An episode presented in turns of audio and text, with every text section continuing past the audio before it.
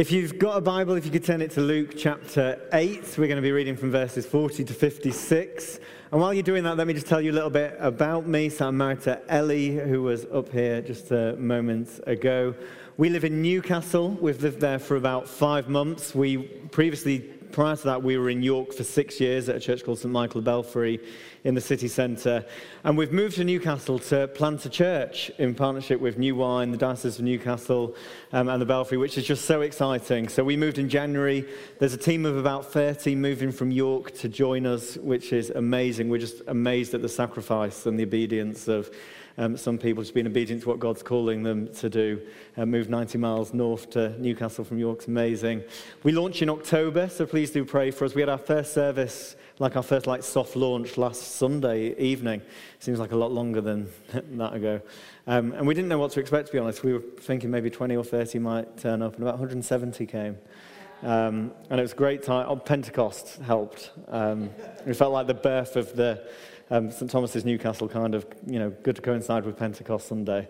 Um, and we're just so excited about all that God is going to do there. Newcastle's a huge city, so much potential, hundreds of thousands of people in, in that city who don't go to church. There's 70,000 university students that study literally within yards of our church building. And hardly any of them are going to church at all. And so we're praying for Jesus to do some amazing, amazing things there. Right, by now, hopefully, you found Luke chapter 8 um, verses 40 to 56. If you've got one of the church Bibles, it's on page 1038. Verse 40.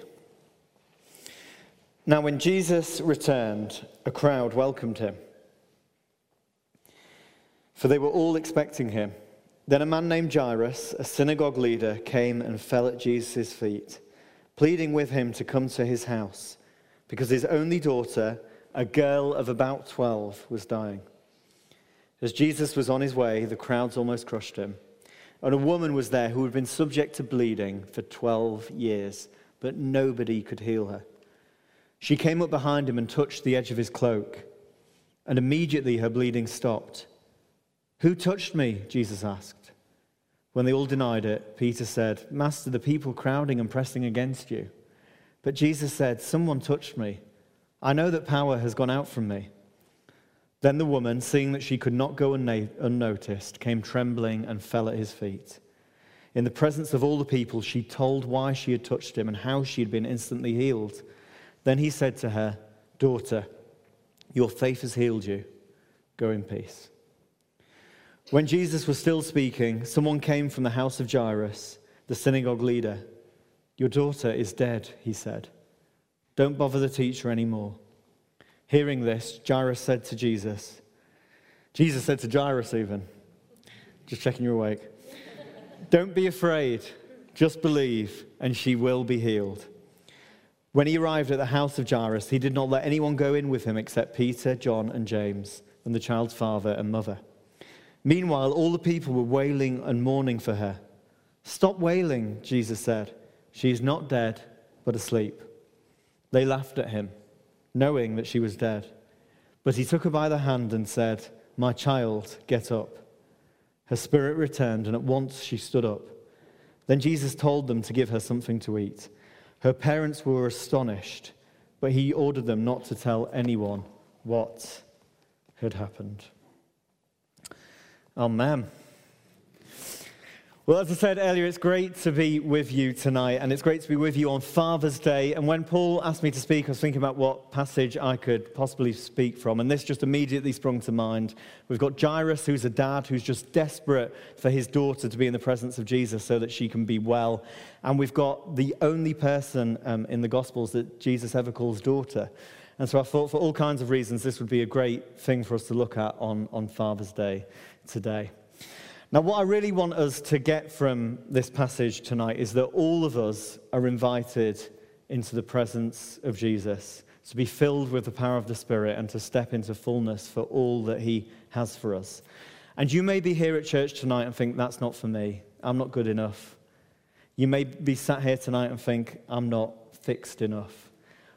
Well, it's not about you. It's about the person who's inviting you, and the person that's inviting you is none other than Jesus Christ, God Himself. Ellie and I have been married for seven years now, and just a year into our marriage, I received the most extraordinary invitation that I think I've ever received in, in my life, apart from to follow Jesus. And um, when we were, we were living in Cambridge at the time, I was studying to be a vicar at Ridley Hall um, in Cambridge. And the Duke and Duchess of Cambridge were making their first official visit after their wedding to Cambridge to be unveiled as the Duke and Duchess of Cambridge. And so, four people from every college at the university got an invite to a drinks reception with the Duke and Duchess of Cambridge, which was an amazing thing. So, through my letterbox one day came a letter from Buckingham Palace inviting me to this, to this drinks reception with the Duke and Duchess of Cambridge. And it was an am- amazing invitation to receive, and I obviously RSVP'd and said yes, I would absolutely be going. And I can remember the day when this um, the day, you know, I was due to meet the Duke and Duchess of Cambridge, and, and we lived pretty central in Cambridge, but the whole city was in lockdown. There were snipers on university building roofs, there was police checkpoints, like throughout the city. I think I went about three. Went, went through about three just to get to the Senate House where we were having this drinks reception. And at every single moment, every single checkpoint, I checked my bag. The thing that got me through wasn't the fact that I was Ben Doolan.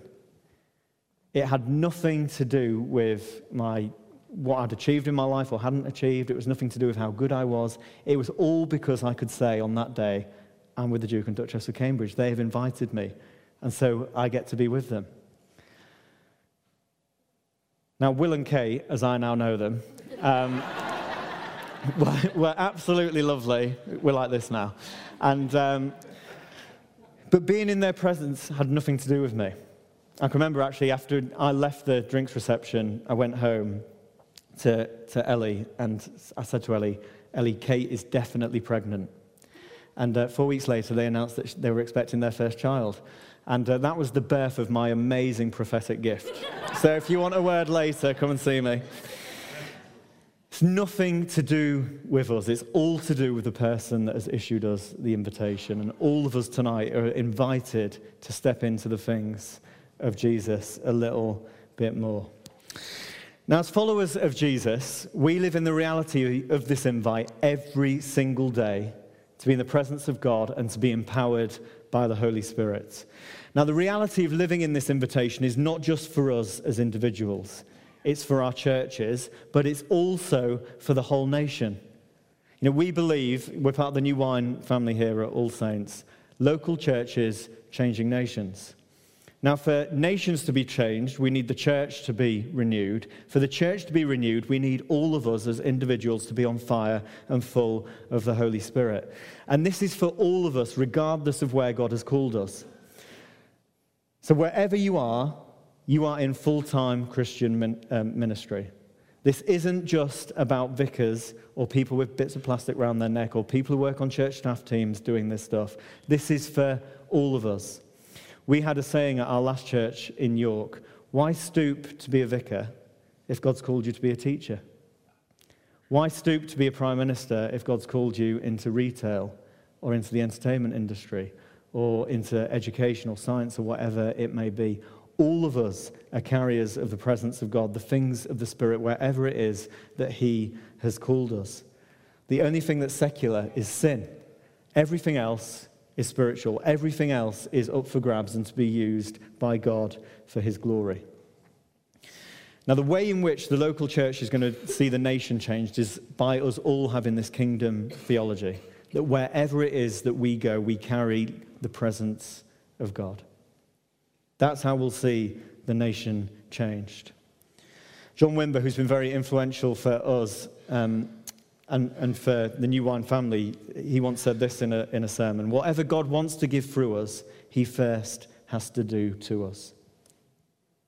Whatever God wants to give through us, he first has to do to us. And so we're praying tonight, as churches up and down the land are, for the nation to be changed, recognizing that we ourselves need to carry that change in and through us. So let's have a look at these verses together and see what Jesus might be saying to us tonight. Let's look at verses 40 to 42 with me. Now, when Jesus returned, a crowd welcomed him, for they were all expecting him.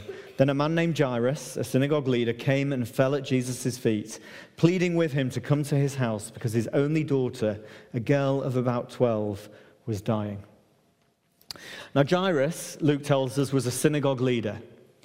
He was a very well respected man. He would, would have been a leader in his city. In fact, he would have been one of the top leaders. Now, all of this could have led to Jairus having a fairly puffed up ego and a fairly big head. Everybody knew who Jairus was, everybody respected him. But despite this, his status, he has a real desperate need in his life. He has a real desperate need in his personal life. The, the lesson that we learn from Jairus is that his position didn't stop him from coming and throwing himself at the feet of Jesus. He didn't let pride get in the way. Now, I don't know about you, but so often for me, pride can get in the way of my relationship with Jesus. Even if I don't say it, I live like it. I live like I don't need Jesus sometimes, that I can do it all by myself.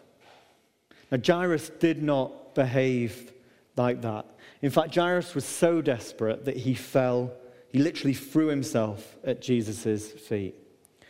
Now, grown men in first century Palestine, Israel, would never have done this. Men of influence, men who were leaders, people of significance, they wouldn't run. They'd always wear long robes so they wouldn't show any bit of their leg. They'd never be seen to be, you know, appearing to be in a hurry. But Jairus is absolutely desperate, and we see this coming through this passage, and he just throws himself at Jesus' feet. He was prepared to risk everything his reputation. He was prepared to look ridiculous in front of Jesus and all of these people that he was supposed to be leading in order to be in the presence of Jesus. It reminds me a little bit of um, you know, King David writing, um, I'll become even more undignified than this. What are, we re- what are we willing to risk in order to be in the presence of Jesus Christ? Now, Jairus was so desperate for Jesus' presence, desperate for Jesus' presence with his daughter, that he fell at Jesus' feet and asked Jesus to come to his house. Now, for those of us that have some kind of father, fatherly role on this Father's Day, um, Ellie and I don't have children yet, but we're godparents to quite a few children around the place. And my main prayer for all of them, in fact, my, my prayer for all of them, is that they'd know what it means to be a child of God. That they know what it means to grow up in the things of the Spirit and in the presence of God. This is the best thing that we can pray for those who are in our care. It's not about throwing money or extravagant gifts or pressuring people to do well at school or university. The main thing that we can pray for people is that they'd grow up in the things of God. We can forget everything else all that mattered to Jairus, and we don't know whether it's desperation that drove him to this, but all that matters to Jairus at this moment is that he needs a touch from Jesus. He needs to be in his presence. This raises a question for us, doesn't it? Are we desperate for the presence of God? Are we that desperate for the life giving power of the Holy Spirit? I can remember when I was younger, I became a Christian about age 14, 15 on an Alpha course in a, in a church called Beverley Minster, which was a wonderful place to become a Christian in. But I didn't really encounter the things of the Spirit until I went to university into Sheffield and attended an amazing church called St. Thomas Crookes. And I can remember in my first year, um, going, going to this church for the, for the first time, and, and it ended up becoming home for us, and we got married there. But in my first year, you know, every single Sunday, they'd talk about the Holy Spirit. And every single Sunday, I'd want to go up to the front for ministry time and pray, for, you know, pray to be filled with the Holy Spirit. And the first few weeks I was there, I'd noticed that all around me people were falling on the floor, you know, like being slain in the Spirit, whatever language you use. And I'd be at the front, and somebody would fall over that way, and so I'd go over here. and um, I'd pray, for, you know, for the Holy Spirit to, you know, fill me. And then where, where I'd just been standing, someone else fell over there, so I'd go back. I was just so desperate to be filled with the Holy Spirit. The, the danger for all of us I was still a relative new, relatively new Christian there. The danger for all of us is that these things become too familiar and we start to begin to rely on our own strength. Now, I don't think it's necessary places like at churches like St Thomas Crookes or at New Wine United or here on a Sunday evening that um, God is more present. I don't believe that. But I believe that there's something about us gathering together and us being intentional about focusing on the things of Jesus that makes us more present that makes us more aware of the things of God. Now, that's a problem for me, only in that, because of the things that I've just said, we should be desperate for the presence of Jesus wherever we are. We should be as full in the workplace as we are here in church, as we're bringing up our children as we are here in church. We should be desperate for Jesus wherever we are. Now, when I was following what I thought was the Holy Spirit around, trying to get a little bit um, more of him, um, I was probably just after the power and the miracles and the man, all of those kinds of things. Um, and that isn't the way to do it. Another quote that's been really influential for me, and again, I think the whole New Wine family, is this John Wimber quote We do not seek the power of God, we seek his presence. His power, healing, gifts, and everything that we need is found in his presence. His presence is enough. Ellie and I are planting this church. We don't launch until October, and we haven't got a clue what's going to happen. Um, as I've said, the team are making huge sacrifices, moving most of them from York to Newcastle. And we keep saying to them, even if nobody comes, even if nothing happens, even if when we do our first Alpha course, nobody turns up, Jesus is enough. And if we've been obedient to his call, that's enough. It's all about Jesus. Now, the reason that this John Wimber quote is true is because where the Spirit of the Lord is, there is freedom. There's healing in the presence of Jesus. There's power in the presence of Jesus. There's all kinds of things that we need in the presence of Jesus, but we don't go after those things. We just go after his presence. Now, for some of us, as I'm talking about Jairus, we may be aware of some situations in our life that are just crippling us with fear. Some situations in our own personal lives where we're just so desperate for a touch from Jesus. Now, are we prepared to swallow our pride and be a little bit like Jairus and risk everything, risk look, looking ridiculous in front of people just to get at the feet of Jesus and say, Jesus, I need you. Are we prepared to swallow our pride for the sake of the things of God? Verse 42 and 43. Jesus was on his way, and the crowds almost crushed him. And a woman who was there had been subject to bleeding for 12 years, but no one could heal her. So Jesus was on his way to Jairus' home, and the crowds were everywhere. Such was the attraction of, of, of Jesus.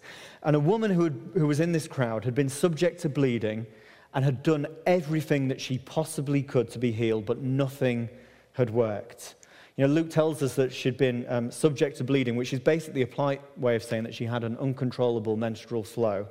And this meant that not only was she sick, possibly in pain, but she was unable to have children.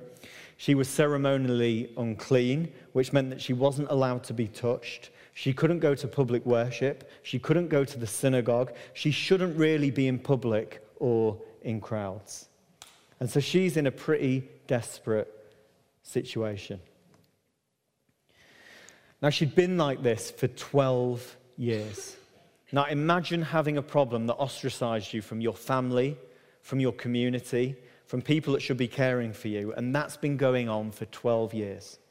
Imagine having no one touched you in 12 years, no one hugged you, no one having had a hand laid on your shoulder and prayed for you, nobody kissed you, nobody lived with you.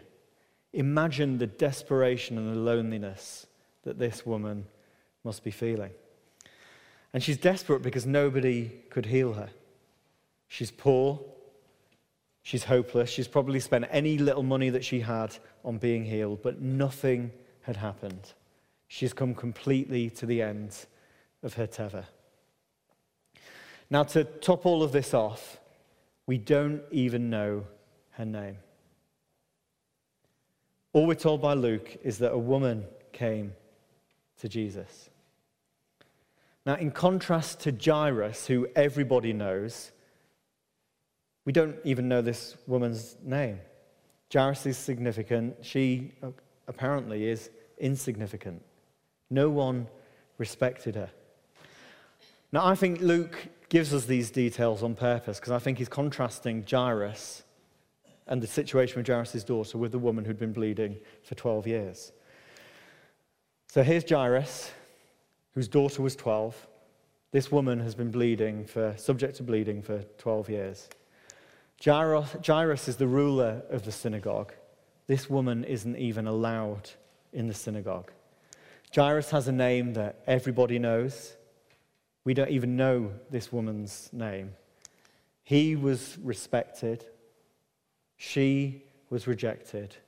And yet, despite their apparent contrasting situations, they have one thing in common. They both have a desperate need for Jesus Christ and his presence. Now, what Luke is telling us through this is this that nobody is too sinful, nobody's too messed up, nobody's too insignificant, nobody has an opinion too low of themselves to not be in the company of Jesus and to be part of the kingdom that he is building.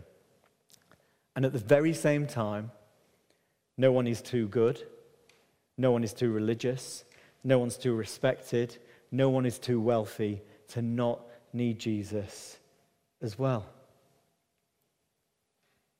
Now, some people don't, don't come to Jesus because they don't think that they are good enough.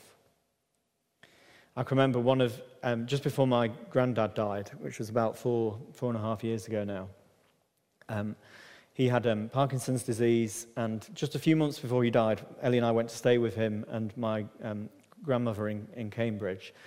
And we were about to go to bed one night, and he said to me, um, just before we were going upstairs to bed, he said, Ben, I'm really scared of dying. And I said, Why is that? And he said, I don't know if I've done enough to earn my place in heaven.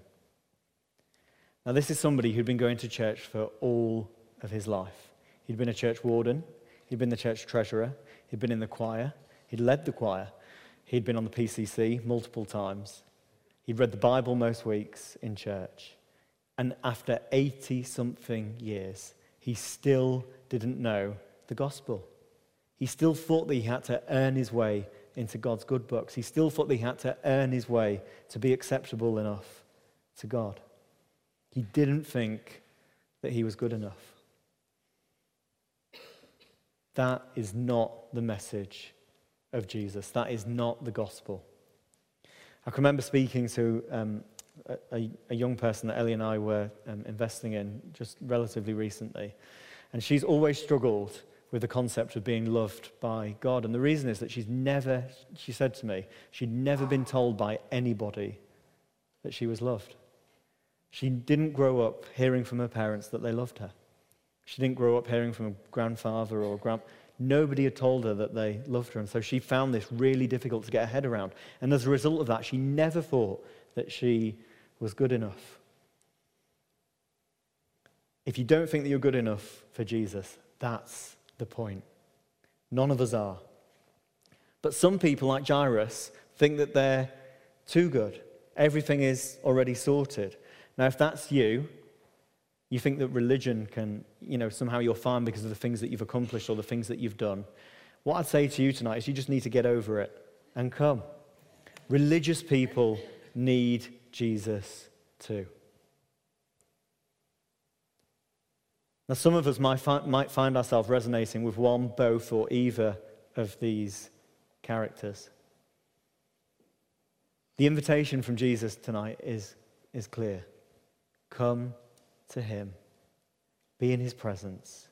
He alone is enough. Now look at verses 46 to 48 with me.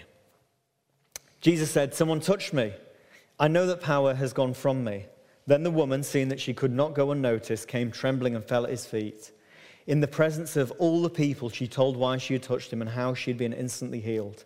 Then he said to her, Daughter, your faith has healed you. Go in peace. So notice that Jesus says, Somebody touched me. Now, lots of people think that they're in touch with Jesus, but the key here is the woman's intention. You do not get the power of God just by coming to church. Now, we need to remind ourselves of this all of the time. Coming to church doesn't necessarily guarantee that you're a Christian, it doesn't mean that you're filled with the Holy Spirit.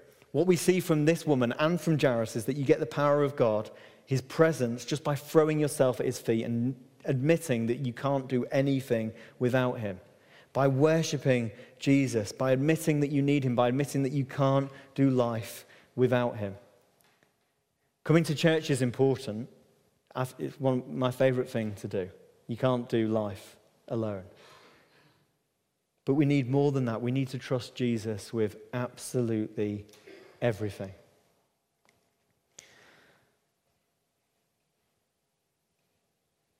Seeing that she could not go unnoticed, this woman came trembling and fell at his feet. And then Luke tells us, in the presence of all the people, she told why she had touched him and how she had been instantly healed. Now, put yourself in this woman's shoes. For at least 12 years, never been loved, never been touched, never been spoken to properly. And in this moment, as she's touched Jesus and she's come trembling towards him, here in verse 47. She's probably thinking, Will he reject me? Will Jesus reject me like everybody else? Does he think that I've made him unclean like everybody else I've ever touched has also thought? She's probably thinking in this moment, What on earth have I done? He will never accept me. Nobody else has. So why should he? And in this one moment, as she tells everybody who's present why she's touched him, all of her life has been exposed. Her shame, her uncleanliness, her sickness, her whole life has been exposed in front of Jesus and everybody. And here's the beauty of the gospel. Despite everything that's wrong with her, Jesus heals her. The woman with no family, no life, no friends Jesus heals her. And in that one moment, all the lies that she's been thinking about herself, that she's not good enough, that she's unclean, that she could never be in the presence of somebody like Jesus, in that one moment, all of those lies are broken down. All of those lies disappear in one moment as Jesus sees the depth, the very bottom of her, of her mess and her illness and all of the stuff that she's been crying, uh, carrying. And yet Jesus heals her and, her, and accepts her anyway. Now we need to remember some lessons from this woman, and like this woman ends up doing, I believe, stand on the truth of God, who God says we are. We are not defined by our situation. We are not defined by sickness. We are not defined by the things that we may have done that we shouldn't have done. We're not defined by the things that we should have said that we haven't said. We're defined only by the promises and the word of God. We are forgiven, adopted, set free, and only Jesus can do it. Now, in this one moment, this woman becomes part of Jesus' kingdom. The woman who nobody even knows her name, certainly Luke didn't, in that moment is known by the King of the universe, and she knows that she is known. Now, this woman is the only person in the Gospels that Jesus calls daughter. And notice the comparison again with Jairus' story. Jairus' daughter, of course, had a father. It was Jairus. This woman has no father. And yet Jesus uses this intimate term for her. This is the gospel.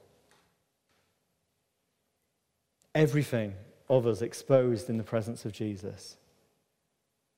And yet, he welcomes us. He invites us into new life. He invites us into his presence and to carry the things of his presence wherever we go. Tim Keller puts it like this We are more sinful and flawed in ourselves than we ever dared believe. And yet, at the very same time, we are more loved and accepted in Jesus Christ than we ever dared hope. Now, if this is true, if Luke 8 is true and this quote from Keller is true, notice that it says something beautifully radical about the kind of community that Jesus Christ is building. He was building then and still builds today. It does not matter how moral you've been in the past or how immoral. It doesn't matter how many degrees you've got. It doesn't matter how attractive you feel. It doesn't matter how clever you are. It doesn't matter whether you're male or female, rich or poor. Jesus is building his church, and it's a totally unique kind of community. If there's one thing that we can do as the church at the moment in our nation, as a kind of a prophetic act, it's to behave as, as if this is really true. That everybody who's repented of their sin, everybody who's following Jesus is welcome and is adopted as a son and daughter of the king. Never in my lifetime has the nation been so divided. The line down the middle of the nation, whether you both voted Brexit or Remain, is unbelievably strong. Now, in this church building tonight, there's probably people from all kinds of different political sides of the, of the spectrum. The most prophetic thing that we can do as a church at the moment to hold out hope and unity to the nation is to love each other anyway. Because we we've all been saved by Jesus. None of us could have done it by ourselves. And so we're part of this amazing community that's called family. And we love one another and recognize that this is true. And when we do that, there's nowhere else like it on earth. Now, notice just very briefly at the end of this passage that Jairus' daughter was also healed. Now, imagine, we've imagined being this, um, the woman who was healed. Imagine being Jairus' daughter. Well, I, I can't imagine being dead, but, you know, picture the scene. This little girl, when she woke up, I think again is another beautiful picture of what everyone who trusts in Jesus has to look forward to. When she woke up, the first voice she heard, Jesus's. The first person that she saw, Jesus. The first person to touch her, Jesus. Did she earn it? No, she did nothing to earn it. Like grace always is, it was a free, undeserved, unmerited gift. And the same is true for us today. All of us are invited into the things of the Spirit. All of us are invited to play our part in local churches changing nations. All of us are invited into this adventure, but it's not about anything that we've done. It's just because Jesus has invited you. And as we welcome the presence of God in just a moment and pray, Come, Holy Spirit, we're praying just for his presence and trusting that in his presence there's power, there's gifts, there's healing, there's words of knowledge, and there's being filled so that we can be the full time Christian missionaries, the full time Christian ministers that all of us have been called to be, wherever it is that we serve.